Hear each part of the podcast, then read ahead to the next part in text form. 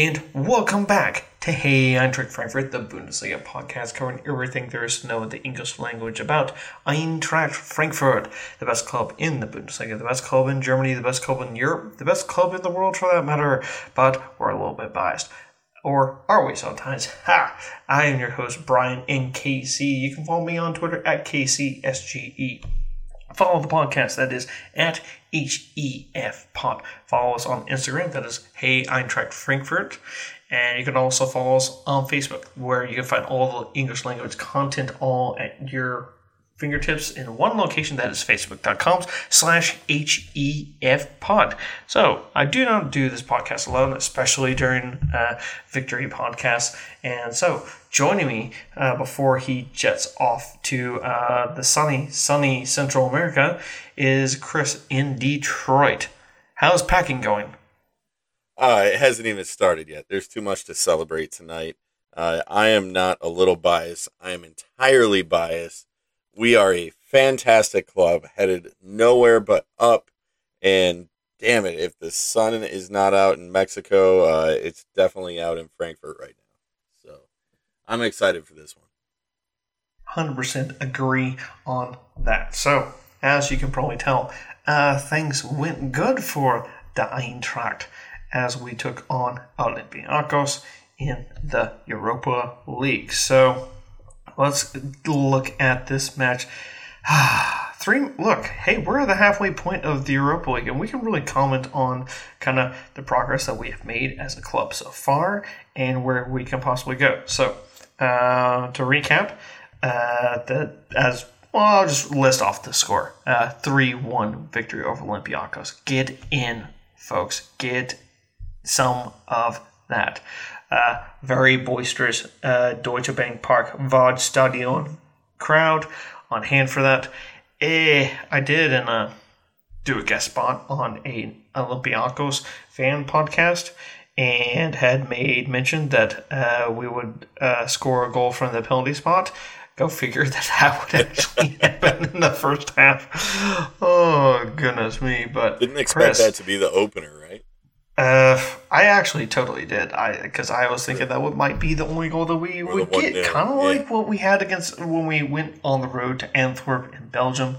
Uh, to give a standings look because that to me at this point in time is more important than anything else because all right we've got our two home matches out of the way uh, Fenerbahce and Olympiacos uh, knocked out of the park and got four points from the home matches. Eh, could have done with another two points, but what you gonna do? Uh, we have two of our hard road matches uh, left to go. Uh, Got to go to Piraeus. Uh, that is the uh, the port portion of Athens. Uh, which is where the Olympiakos Stadium is. That's on November the 4th. We still got that going on. But then we have Antwerp at home look, by that point in time, and I'll point this out on the standings right now, seven points from the three matches, Olympiakos on six um, until uh, this match, uh, two wins, and Fenerbahce and Antwerp all did us a favor having a 2-2 draw, which was quite entertaining. I want, I happened to see the penalty miss, which was the funniest thing I had seen all week. but like, can you give a description for those of us that didn't see it? or do we need? Okay, okay. Um, it is worth the YouTube look, but so uh, the penalty it was dubious. It was right on the line, and so you're like, oh damn. Well, you know what? No freaking uh, VAR to overturn that. Kind of like uh, the penalty we conceded. Anyways, we'll get to that in a second. And God, so up steps uh, Enner Valencia to uh, take the penalty for Fenerbahce and he freaking uh, does a Panenka. So that's that kind of run up, you take the penalty, but it's that kind of chipped, slow, uh, that slow rolling in chip uh, that goes in. Uh, known for its penalty kick taker who did it, uh, most notably in, uh, was that, the. I think that was 70 or 82 euros. Um, it was where Yugoslavia uh, won that one. Anyways, uh, um, sorry, get away from it. So he does the Panenka, and it goes right off the crossbar and right back at him, and he just kind of stands and looks at the ball, just kind of drop right at his feet, and is just kind of like, uh, just kind of like, like, he looks so, so defeated. It was hilarious. You look like a genius when you pull it off, and then when it doesn't go the right way, there, there's no hole deep enough for you to crawl because you know everyone's gonna be like, "Why do you do that?" What was the score when that happened? Uh, that was one one at the time. Dude, you can't do that. You do that when you're up like three one and you're showing off.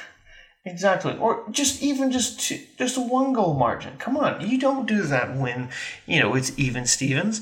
Because if you're Fenerbahce, you gotta look at that and say, "Oh my God, you effing idiot! We should be on five points, not two. That f- there's a four point gap between Olympiacos and Fenerbahce. That it, that result was absolutely huge to the point that I'm like, hey, guess what? Uh, if Fenerbahce, you know, can't get the business done against Antwerp, us at home against Antwerp on the match day five, you win that. Um, throw throw out all the reserves and youth players who are able to qualify uh, to play it. Full. I'm talking about full squad rotation. You save the first team guys for the Bundesliga. You let everyone else kind of play out the match in Istanbul because you will have secured passage into the uh, into the knockout phase. But it's kind of weird, Chris. So here's the question: uh, Round of 16 only goes. Uh, so uh, the Europa League's now switched. Uh, third place goes into the round of like six, the knockout phase of the Europa Conference League, the one that Union Berlin is in.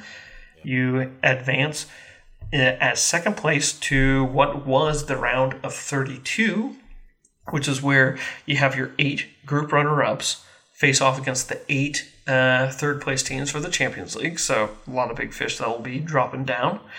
Or you can finish in first and guarantee your spot in the Europa League knockout phase by going to the immediately to the round of 16, where you wait for the eight winners of the quote preliminary knockout phase. So I guess we're at the point where we can literally uh, take things in stride and just say to ourselves, you know what? All we have to do is win against Olympiacos, and you then have a very winnable match at home, and then it's done and dusted. I'm kind of excited at the fact Let- that we could uh, have 12 points and just be signed, sealed, and delivered as group champions because we've we've got the distance. We've got the distance, and Olympiacos has got to beat us now. Timeout. You know what happens every time you say all we have to do is. All we had to do was beat Schalke, right?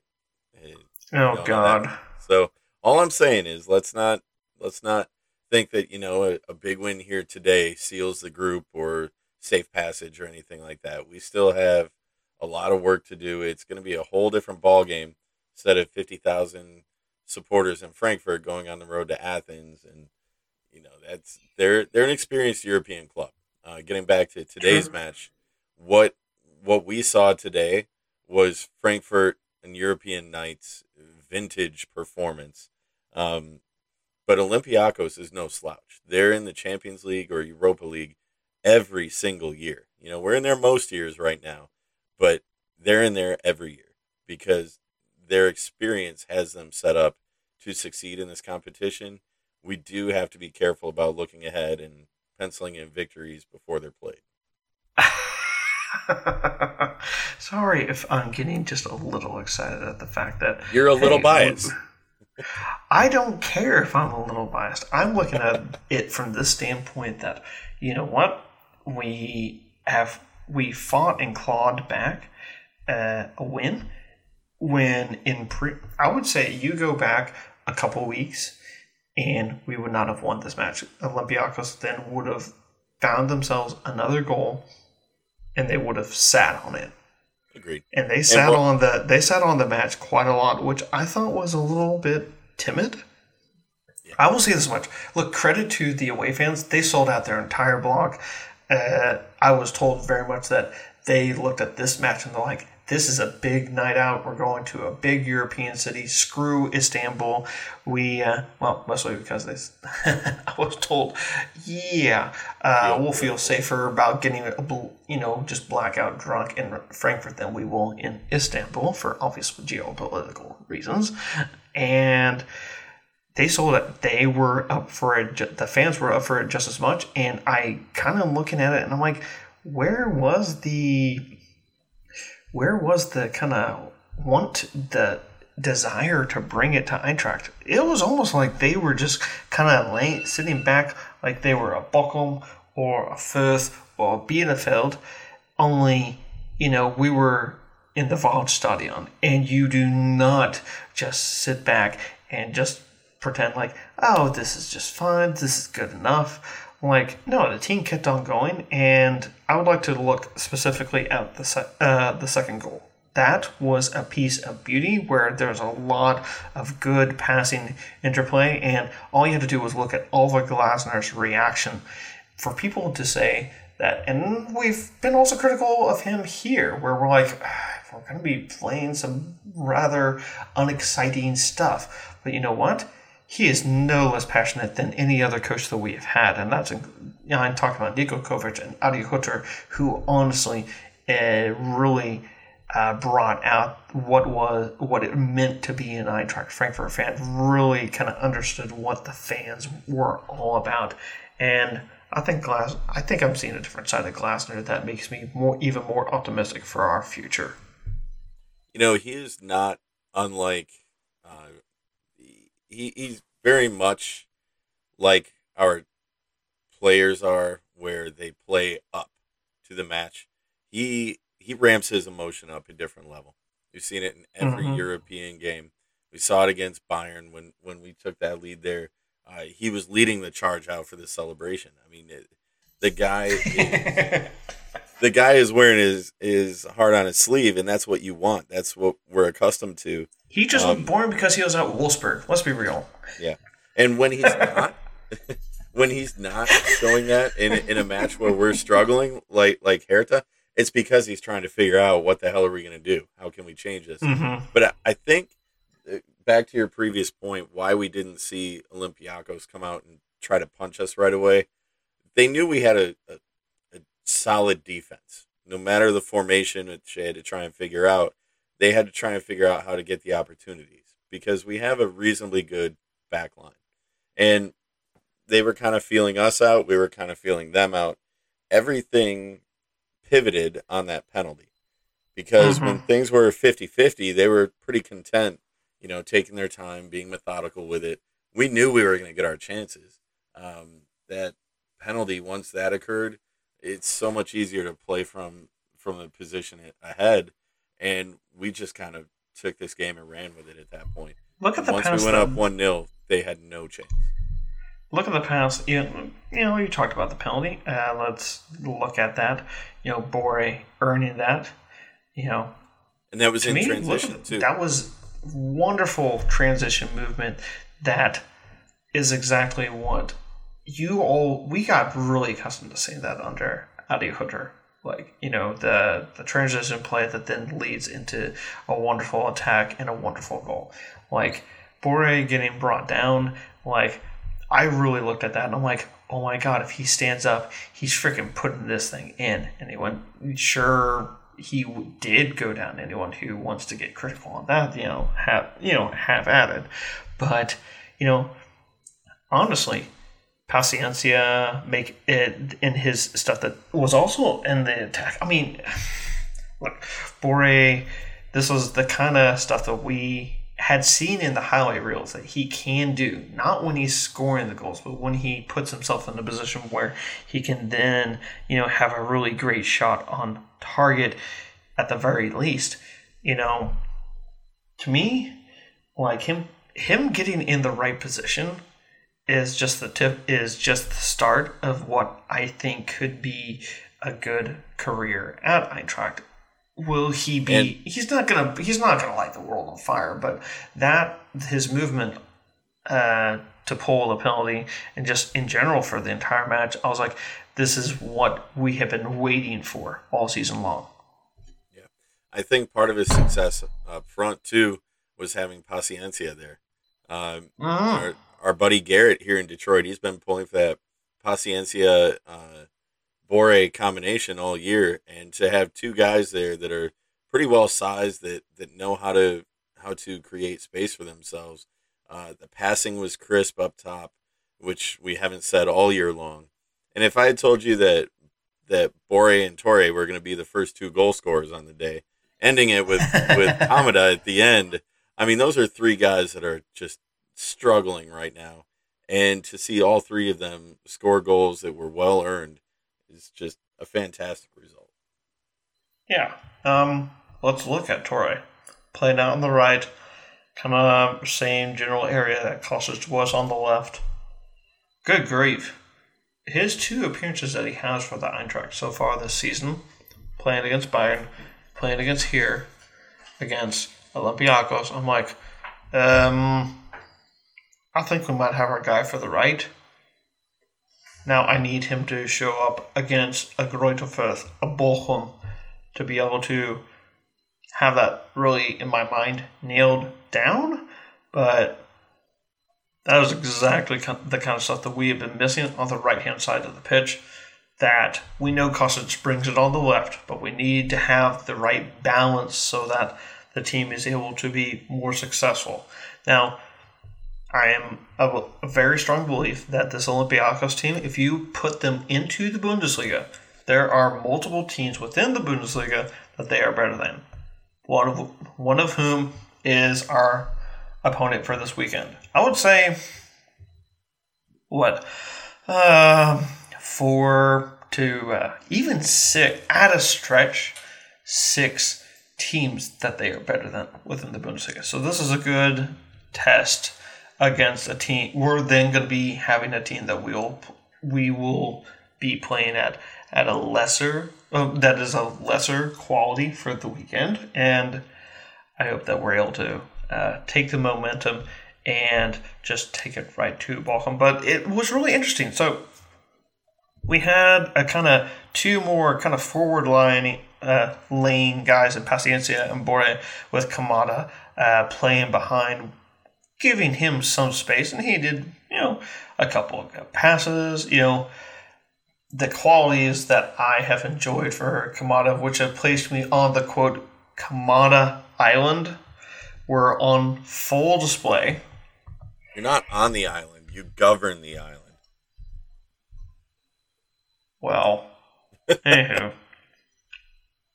Um, so we've been talking about other islands. Is Toure his own island, or is he like on a archipelago? Yeah, there's a lot of geographic terms. Chain of islands. For it. Uh, I, am going to say that. Is he an isthmus? Yeah, I, you can go with, with an isthmus, being that I'm from Michigan and we have two of them. I'm going to call it a peninsula um, because it's strong enough that there's no threat of it being cut off. Um, but there is a lot of water around there. There might be some sharks in there, um, but I don't think that it's strong enough that it's going to get cut off. I think it's a solid peninsula and look, here's the thing: he's shown up now against Bayern. He's shown up in a European match against Olympiacos. If we could just play every match like it's Europe or like it's Bayern or somebody good, we'd be in pretty damn good shape. You know, we you could say that to, about Kamada himself. Let's be real. Yes, absolutely. we have to get to this point where we find that consistency.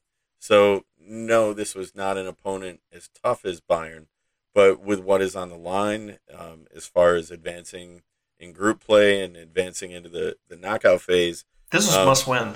This was huge. Yeah, we're not winning the Bundesliga. So if we had lost to Bayern, we wouldn't have lost any ground on, on the top of the table. Um, but losing today in the Europa League would have hurt really bad. We would have said, what the hell do we have to play for the rest of the year?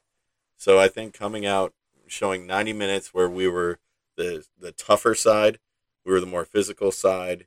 We were the more offensive side.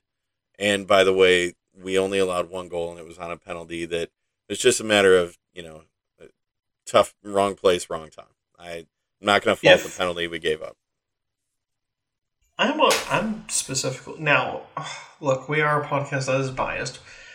I feel a little bit like there was a chance if there was VAR. So uh, to explain, uh, the Europa League does not have VAR until the knockout phase. uh, is what it is. Kind of try not to. I'm gonna. I'm not gonna dwell on that too much, but it is kind of shit that that is the case. Um, I honestly think if this was a, a Champions League match, if the referee made that call, I don't, actually I don't even know if the referee would have made that call because they would have been like, "Oh well, I'm I'm I'm confident to a bit that it's a it's a foul, but they might have even let it go just to let VAR kind of be like, "Hey, no, no, no, have a second look at it." I honestly believe that like that that this would have gone to VAR. Would it have still stood as a goal? I do not know at all, but I do think that this would have required VAR to have a second look at the very, very least. I, I will say, in relation to, to whether it was the right call or not, um, because you don't have VAR in that situation, it was the right call.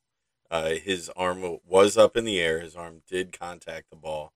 Uh, whether it was in there because he was, you know, in a physical battle or whatnot, it affected where the ball was going and how the offensive opportunity uh, developed for Olympiacos. So I'm okay with that call. Uh, we've seen far worse calls go against us, even with VAR. even with VAR in play, we've had worse calls. So I'm not going to fault them too much for that one. I think it was fair. Um, but we were in a position still in control of the game there. So we weren't immediately back on our heels. We kept pounding away and doing what we had to do, and then we came up with the third one. Exactly. Uh, look, I mean, I would, I really have to throw it out there. Paciencia, like he, okay, he's, you know, scored a goal in the Europa League, and now I'm like, hey, this guy, okay, he's a lock for PKs. Gave, you know, honorably gave up uh, the ball to Borré to put in himself because he probably knew, hey, look, I've got a couple. I know how important, more important. Maybe he knows like that he is more important long term to the club. And he's like, no, you need to be buzzing, boy. You need to get this goal. You need to freaking be flying out there he knew. He I was far I, better as a starter than he is off the bench. When he 100%. comes off the bench, he's just he's just kind of a, a placeholder. There. He's he's there. He's, he's just there. Space. He's occupying a defender.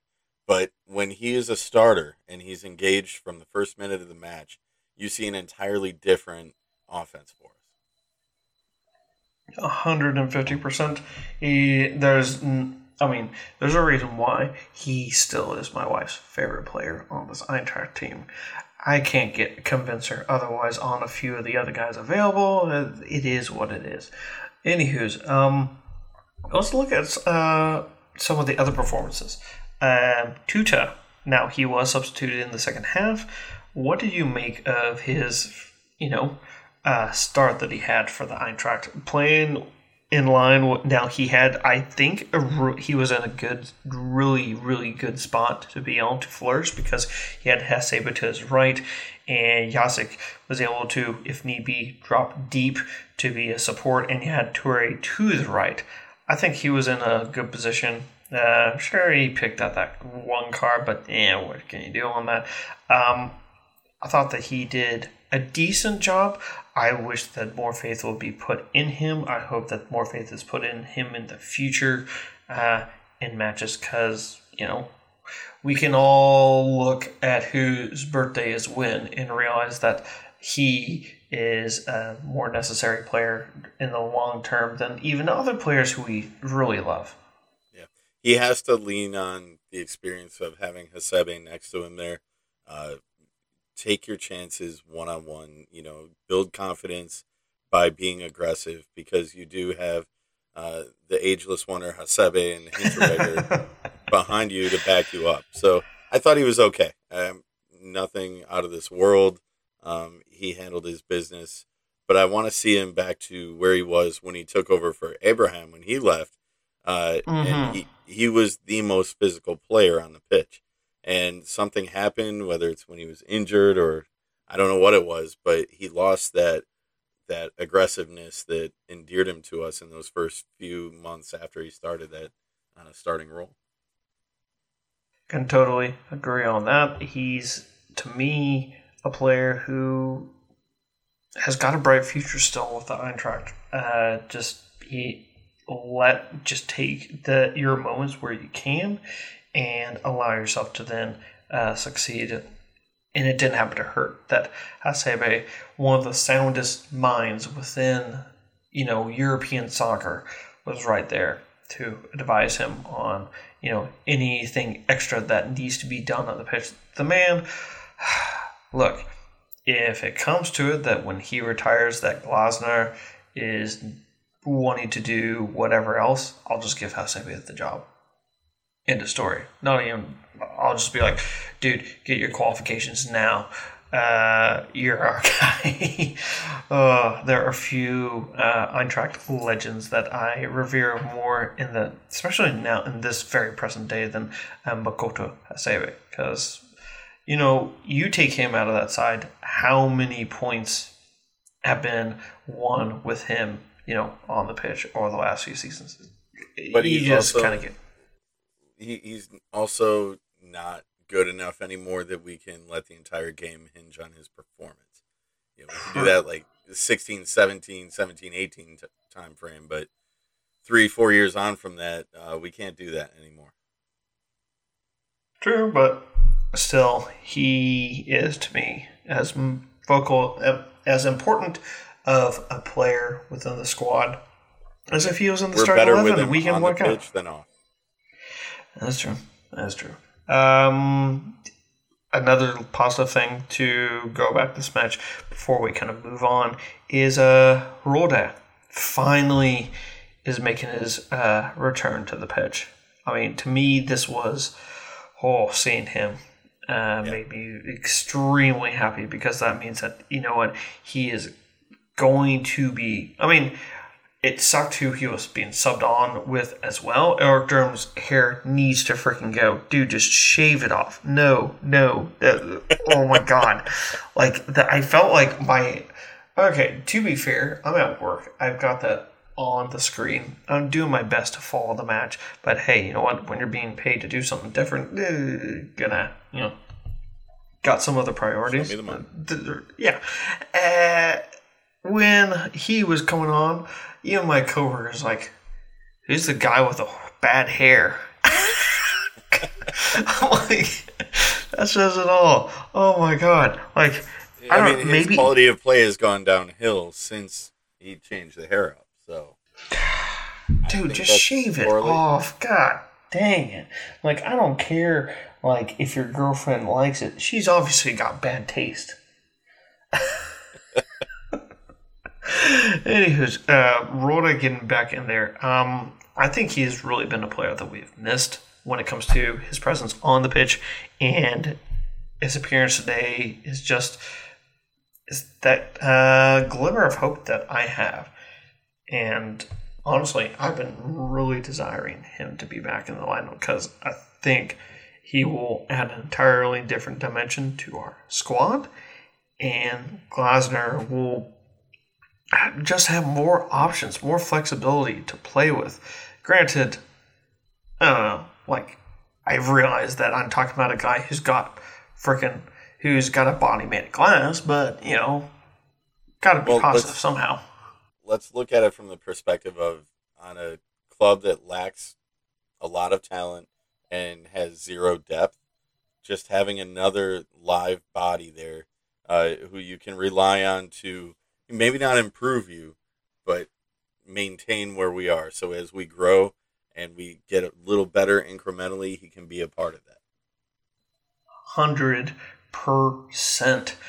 All right, that's going to wrap it up. I think, Chris, for just about everything we have to say when it comes to this match day of the Europa League. Um, I will. Con- mm. uh, we did not mention Kevin Trapp because he didn't have to work too hard, but exactly. we got to give him a shout out because he's he's constantly there. He really only took what like two shots on goal, I think, uh, beyond the penalty. But and he picked the right spot to go to for the penalty. Just hey, that penalty was really well taken. It was a blast. Yeah, he he would have had a shot at it if almost anyone else took it. But Kevin Trapp was good as always, and he deserved a night like that for how much he's had to save our ass lately and and show up just for us to even have a chance in games. Uh, it was mm-hmm. nice for him to have a little relaxing night. Hundred percent, hundred percent. Give him a little bit of breathing space. Uh, needless to say, uh, he could have even taken the night off. Honestly, he could have taken the night off. Uh, then it, everything would have gone the whole other way. It's a whole butterfly effect. All right. Well, it, this wouldn't be a biased podcast if I didn't mention uh, some of the teams who are doing well in the Europa League. Uh, already, we have one team that has secured uh, qualification to the at least preliminary phase, as I mentioned, uh, and that is Olympic Lyon. I'm just kind of like, I really, really, really if we progress to the Europa League uh, knockout phase, I'd love to face a Lyon. Uh, got a big team, big stadium that would allow for probably five, ten thousand traveling fans. Or, of course, we could just face off against Monaco, see Niko Kovac, uh, give him a big old hug, and then show him why he always sucked when he coached his teams against the Eintracht. I mean, a guy can dream, right? Yeah. Uh, who would you rather have?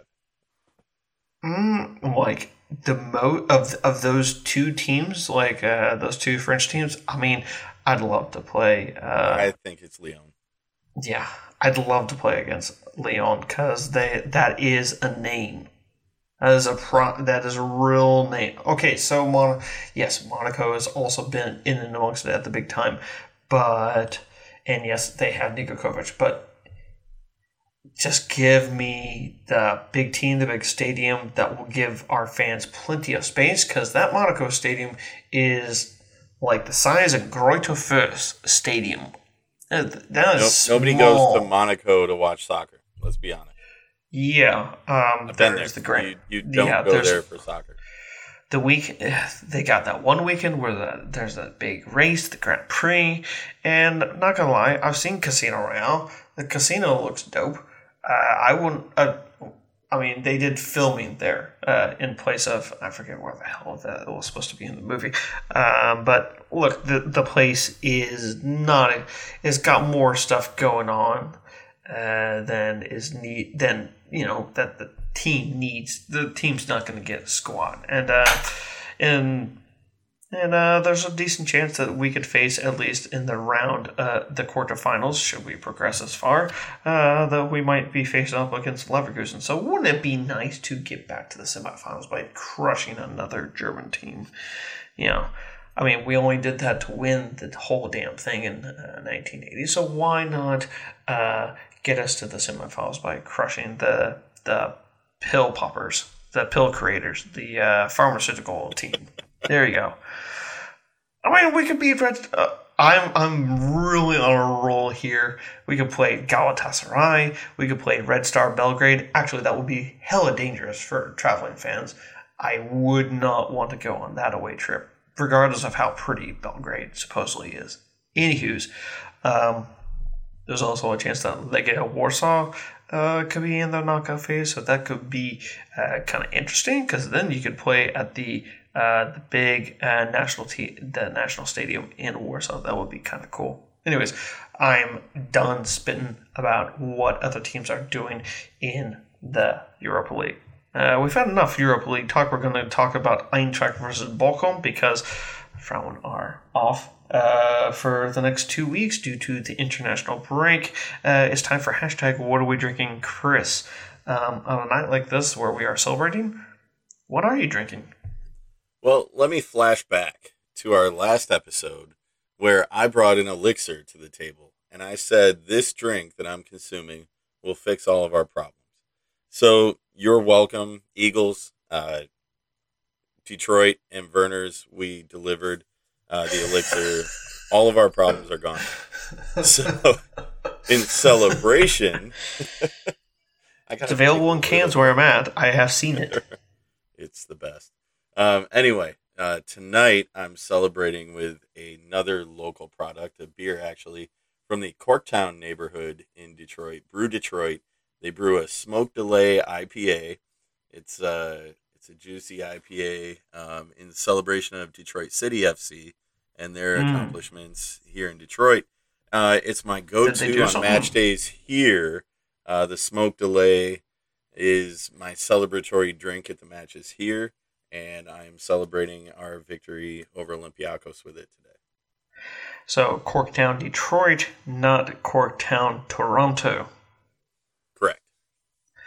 All right. Largely residential district uh, that is well known for once being the home of the Immortal Tiger Stadium.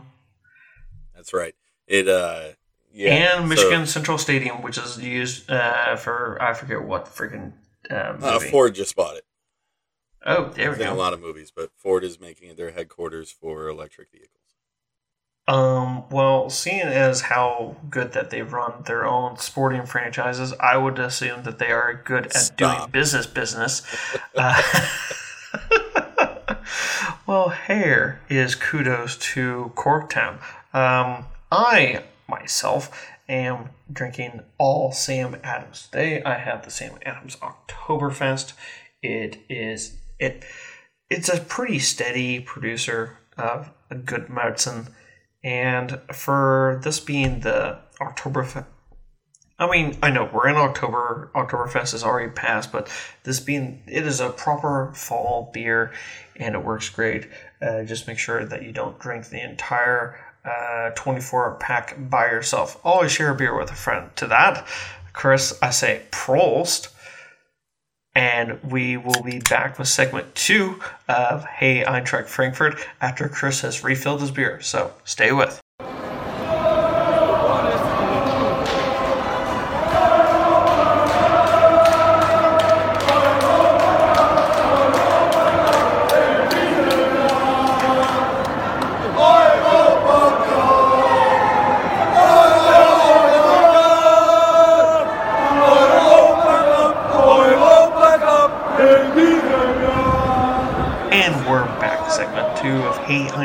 Frankfurt.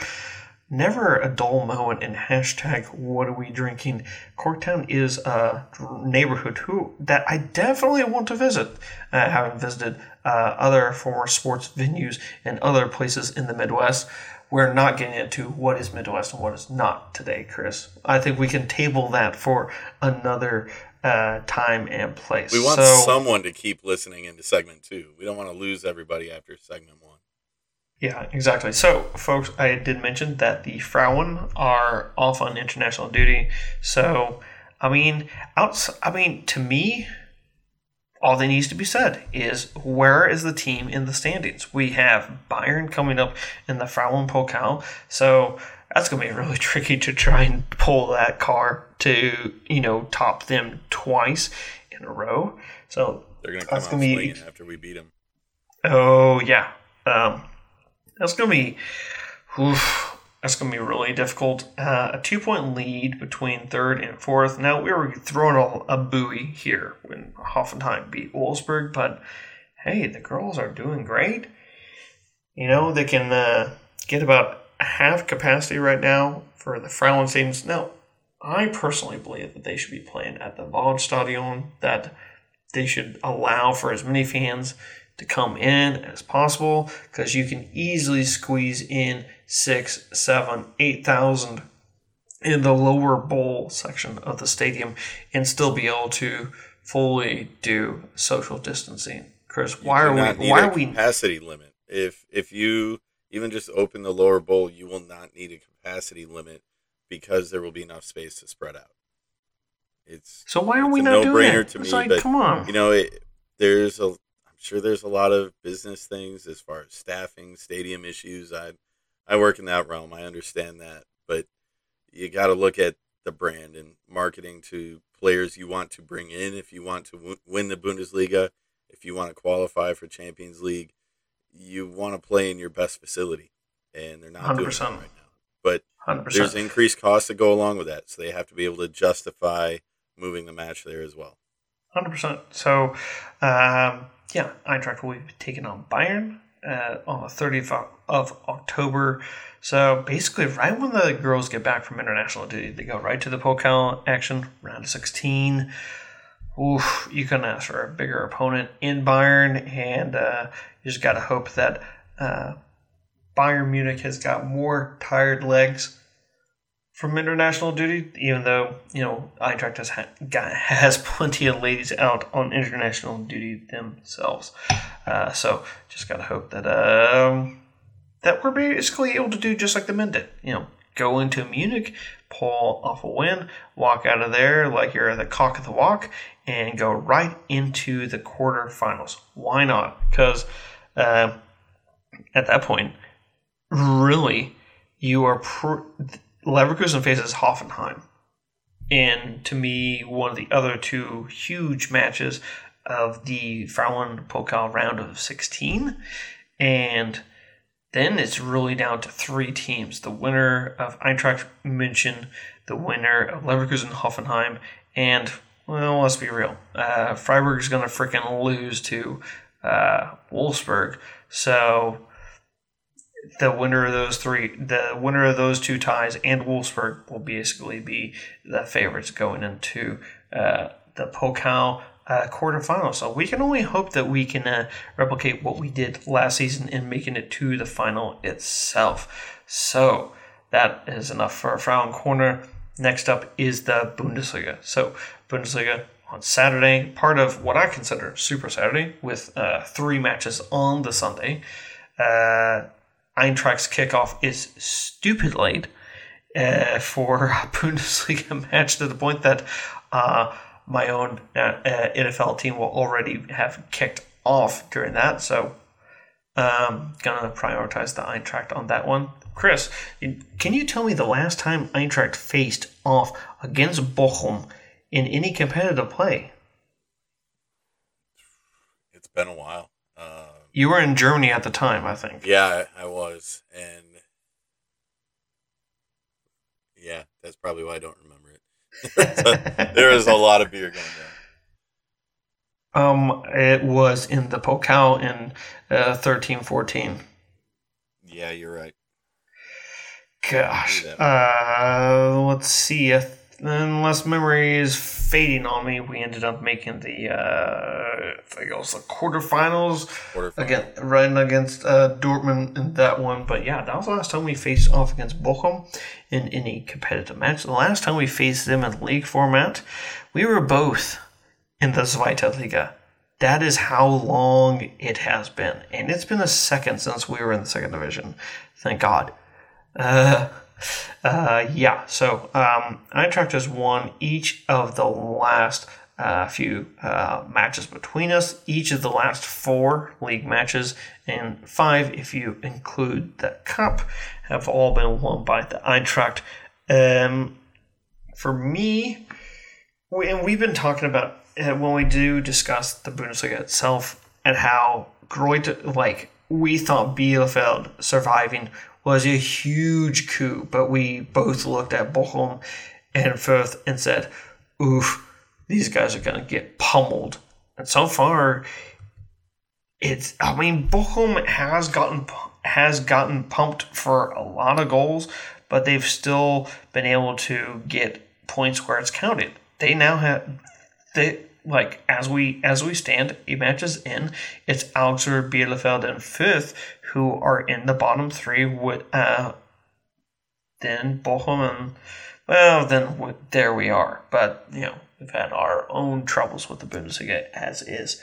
So for me, this is a highly highly winnable road match, and the kind of place where any points dropped you're then going to be kicking yourself at the end of the season. This is kind of where we, I feel this is the same spot we felt when we knew we were looking at, when we were looking at Bielefeld and that we need a win and a draw, you'll be happy that you got points, a point, excuse me, but you'll be feel like you'll be kicking yourself uh, further down the season. Yeah, um, I've learned after twenty whatever years of watching this club to never look at a, someone below you in the table and say that's a victory, uh, because we're early in the it season. It should be. The points are close, but the important part is taking three points and going from 14 to somewhere towards the middle of the table because it there is a significant drop off uh, with with Bochum at 15 down to Fürth at 18. There's a significant gap between us and that lower group as far as quality, um, but that means nothing if we can't take three points from them. So if they pass us in the table, we can't say, "Oh, they just got us on a bad day." You know, the points will adjust. Well, they won't because this is match day nine. We're getting to the point where we have to take these these three point games when the opportunity presents itself. Hundred percent, because hey, what if? I mean, the the worst case scenario for me is the fact that you know we could lose, and you know Augsburg is playing Mainz on the Friday. We would know that hey, if, if say Augsburg wins, guess what? We're down to 15 at least temporarily, and look, it just the sheer fact of the way that we have started off our Bundesliga campaign, whilst you know we have the Hertha match, we have the Dortmund match, but that's in terms of losses. You know, that's still plenty of corrections that need to be made We've circled this match as an away match that you can get the three points from. We hey, you know what? We went to freaking Munich.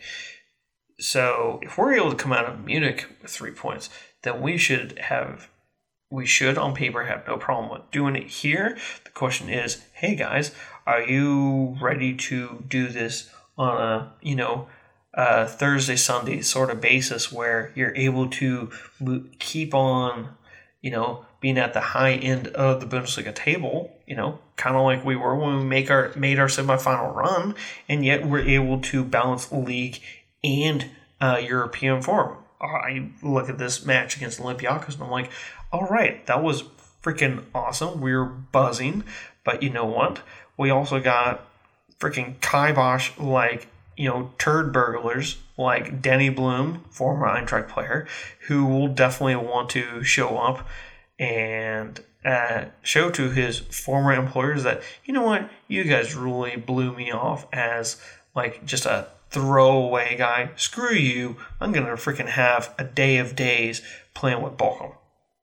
Former players love to do that to us. they really do. Um, but to the point you just made, uh, we we came out and were world beaters today for better or worse. Mm-hmm. Um, and we played the game of our lives two weeks ago, holding on against Bayern. But in between was a sack of shit against. So, sorry, I couldn't think of a better term in the moment. But um, if we want to see that growth and that development, this is the most important game of the year to say we're turning that corner and we're not going to be a roller coaster anymore uh, we're coming out of that valley, and we may not go back up to a peak, but we're not going back down right now. We're going to level things off. We we have to come out emotional. The whole thing after after the Bayern victory was, are we going to come out flat? And sure enough, we did. We were garbage um, from end to end against Hertha. And if we come out of a big emotional victory today and go into Sunday and and just lay down, I don't know what that would mean for the future because then you start getting into the rest of Europa League. Are we going to start coming out flat every week? Are we going to just pick and choose when to be motivated? To me, this is a must win match. If we want to be taken seriously in the league as far as being a top half of the table club, this is the most important game through nine matches. I'm all in on that. I can say, Chris, that there's a tiny bit of me that thinks that, you know what, if it's tied up and we're past the 70th minute, they're going to throw all defense on. They will rip off all the attackers because they're in the Pokal. They're in the Pokal. They're hosting Augsburg in the Pokal, and that is actually this coming midweek. So, uh, us getting bounced by, uh, us getting bounced by Mannheim, who host Union Berlin, the people who have actually, since Chris, we talked about Union Berlin and their fans being naughty. They had the, the Israeli team uh, visit. They've apparently been on a huge purge to find out who the perpetrators are, and they've at least found one to uh, nip that in the bud. But for me, like you, this is a pivotal, quite a quite pivotal moment that long term we probably like some folks might forget. And when you're looking at the old tables and old results, it might not pop out at you. But this is a huge, crucial, crucial match in the fact that you have a chance to go up against a guy, a team who, at this moment in time, we are right next to.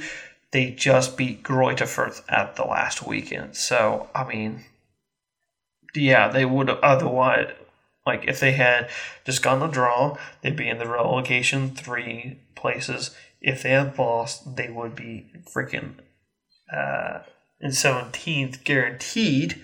But we're in a position where, hey, uh, win and you move out the table. Because I look at what is above and below us, and I'm like, no one's going to be moving all too. There's not going to be a lot of momentum in this weekend all too much because I look at, uh, for example, a Stuttgart and Union. Guess what? I anticipate that to be, you know, a draw. I expect, and I will say that right now, knowing that we're going to have to talk about predictions, that I expect the Eintracht to get the three points, and that I expect us to be sitting like 12th place or higher at the end of match day nine. So I will put my prediction out. I know the last time I made a prediction first, uh, that ended up bl- like blowing up right in my face, but Chris, I am going to say that this is going to be a two to one victory, and that That the Eintracht is able to get the two goals before Bochum gets one, kind of rather late on, but we're able to still dominate the game and kind of the way that we dominated Olympiacos. Kind of like once you had that lead, for the first time in a long time, you felt a certainty that, hey, this is happening. This is going to be a win. This is going to be three points, and we're going to move on up.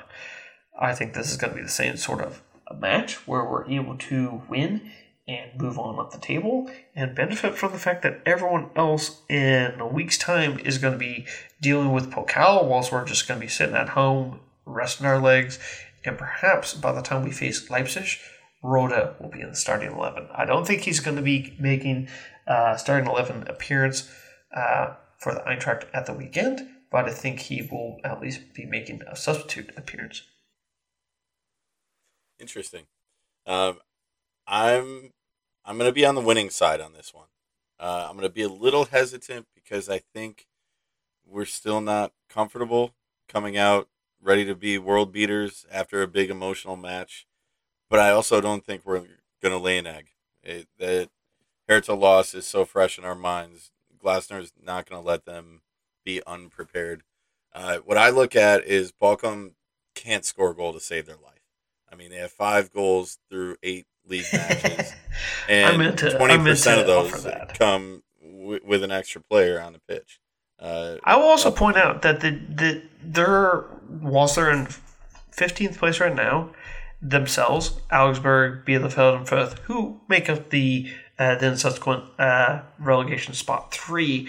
Each one of those clubs has not scored more than five goals this season. And that's, that's just that's, that's just we were we were whinging about our own offense being inept.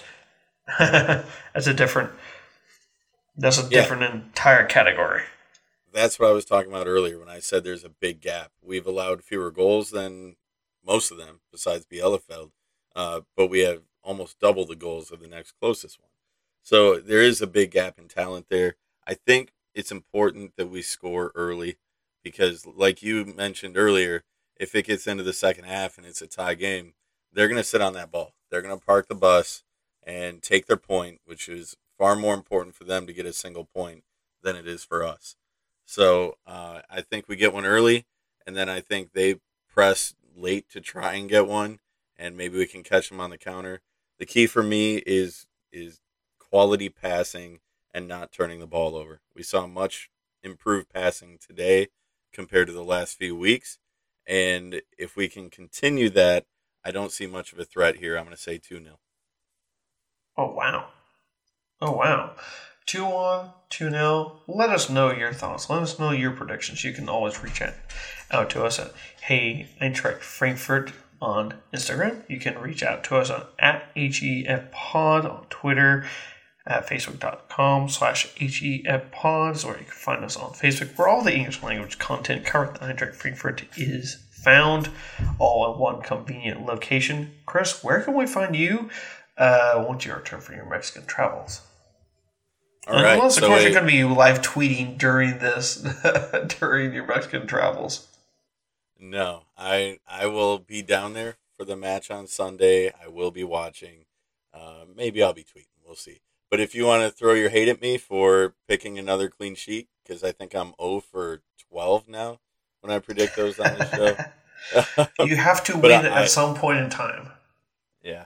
Tweet me uh, at C in the D 313 and also on our Discord chat. Exactly. And we tweet out our Discord chat uh, on Twitter. We put it out there on Instagram and on Facebook. So if you haven't joined us, what is holding you back? Outside of maybe joining another platform, that is.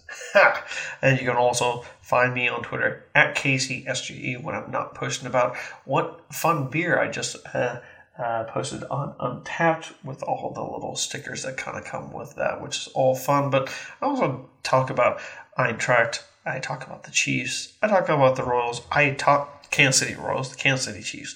I talk about the Colorado Avalanche, who pain today. You know, can't have a perfect day, can you? Eintracht have got to uh, clear the weekend for just a celebratory uh, beer fest. That's what I'm. That's what I'm hoping for on Sunday. That's all. That's all I'm asking. It's not. Hopefully, not too much. All right, folks. You've got our predictions. Let us know your thoughts. And Chris, actually, we wanted to. We had been talking about this in the background for a second. I wanted to debut now, this contest is for anyone who tweets us out, uh, throws it out on Instagram or on Facebook, all the social media, main social media platforms that are out there, uh, that you like or retweet uh, or repost uh, the link to this podcast. I will. We will give the shirt off our back as a thank you for being a loyal fan of the podcast. And uh, this week we have a Marco Russ. Now, he has already got his own autobiography out, so if you haven't had it, I it's on order, so just kind of waiting there uh, for it to cross the ocean on that one, considering those containers are moving that, well, at the speed of nothing. um, I have a small Marco Russ jersey uh, for our shirt off of our back campaign, so uh, retweet, repost uh, that episode, and we will read out the winner on the next episode of Hey Eintracht Frankfurt. So if you want your hands on a on a home Monaco Rose jersey, it is size small. So be so don't don't don't hesitate to give that off to if you happen to win it and you can't wear it yourself, as I you know can claim that I can no longer wear that. Um, there's nothing wrong in then handing it off to a few uh, uh, burgeoning Eintracht Frankfurt fan to seal that love. We got to grow. You'll tweet out a picture, right? And everything. Oh yeah, tweet out a picture. Make sure it looks. And even if you put it in like a shadow box, let us know of how smart it looks. Just saying. Eintracht well, that's gonna wrap. That place that, that deserves a place on a wall of honor somewhere. Exactly. That's going to wrap it up for this episode of Hey Eintracht Frankfurt. I'd like to thank Chris for joining me to talk about everything there is about Eintracht Frankfurt, especially when we had such a key victory in the Europa League. We got a big one against Bochum in the Bundesliga. So, uh, yeah, follow the follow us on Twitter and all the other social media landscapes of the world that we're on. Uh, and yes, we will be back for another episode where we will recap everything that's been going on with Eintracht Frankfurt. So, until next time, choose. Which have placed me on the quote Kamada Island. You're not on the island. You govern the island. Well, anywho. Hey, Frankfurt,